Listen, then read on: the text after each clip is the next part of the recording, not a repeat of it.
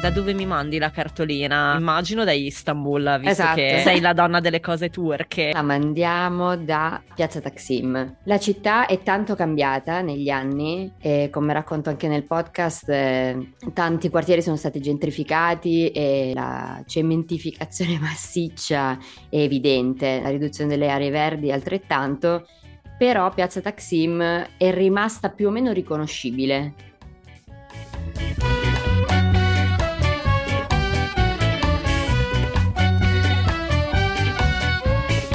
State ascoltando Saluti e Baci, il podcast che vi manda le cartoline dai luoghi più belli del mondo.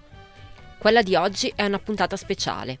A scrivervi non sono io, Federica Capozzi, ma un ospite con il mio stesso pallino per i viaggi. Si chiama Eleonora Masi e conosce Istanbul come le sue tasche, perché ci ha vissuto dal 2014 al 2016.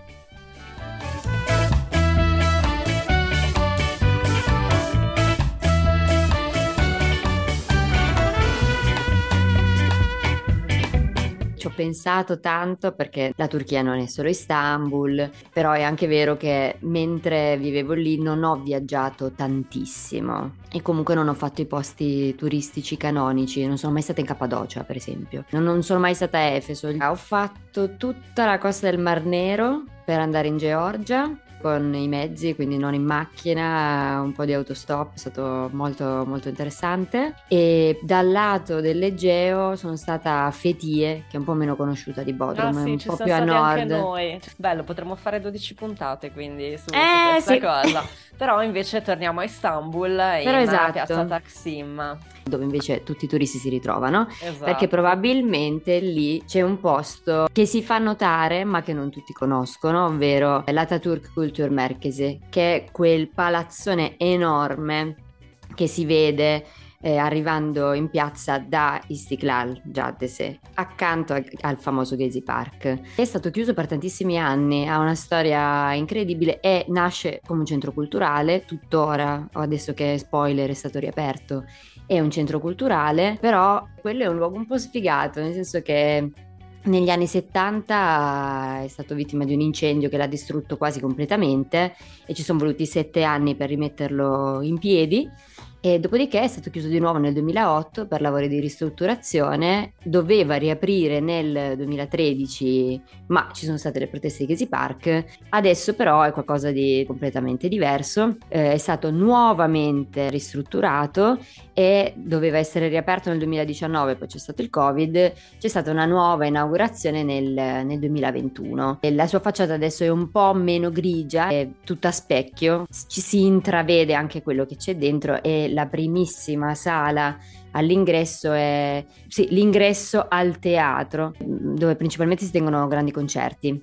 E ogni singolo spazio adesso è diventato effettivamente una perla, secondo me, da non perdere, anche perché si respira una strana quiete in un posto che è rumorosissimo, è di passaggio, è che è davvero il posto dove non si dorme mai.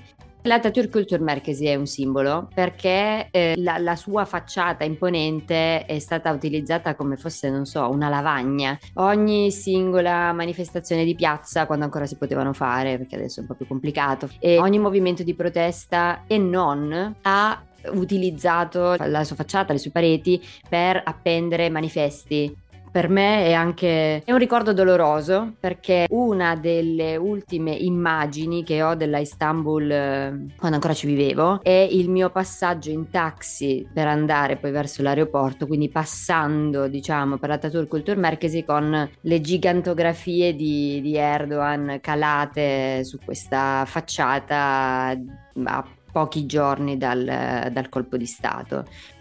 Quindi siamo stati nel posto più turistico che potevamo citare. Citamene uno invece che tu hai scoperto magari per caso o perché ti ci ha portato qualcuno e che non è nei- negli itinerari più, più noti. La prima cosa che mi viene in mente è Balat, che però adesso rientra nei giri turistici, però quando ci vivevo io non era ancora il quartiere che è adesso e anzi era un po' il quartiere da evitare, quello pericoloso, quando invece adesso hanno ridipinto anche lì tutte le facce delle case, quindi è costruito sulla collina, si vedono tutte queste case colorate, pieno di caffè, negozietti vintage. Quello per esempio è un quartiere dove è bello perdersi, anche quando si diceva che eh, fosse pericoloso. È, è, bellissimo andare in su, arrivare fino al Rum Lisese, che è il vecchio liceo ortodosso, e poi da lì scendere totalmente a caso, perché tanto sai che scendi al mare. Come ti è nata questa passione per la Turchia? Da dove arriva? Da un viaggio, non la conoscevo minimamente, poi le mie amiche volevano fare un viaggio tutte insieme e siamo finite a Istanbul e io sono impazzita. È un posto che trovo forse paradossalmente molto affine a quello a cui sono abituata. Dico sempre che probabilmente è una sensazione che deriva dal fatto che eh, vengo dal sud Italia. Per quanto ci siano tante differenze culturali, mi sono sentita subito a casa e poi tutte le differenze hanno innescato in me invece grande curiosità. Ma hai anche imparato il turco quindi? Ho anche imparato un po' di turco e adesso va arrugginendosi. Per... Quindi salutiamo in turco, cioè saluti e baci direi che lo diremo in turco, cioè lo dirai in turco perché io invece il turco non lo mastico molto. Quindi vai, ti lascio l'ultima parola. Oshakal.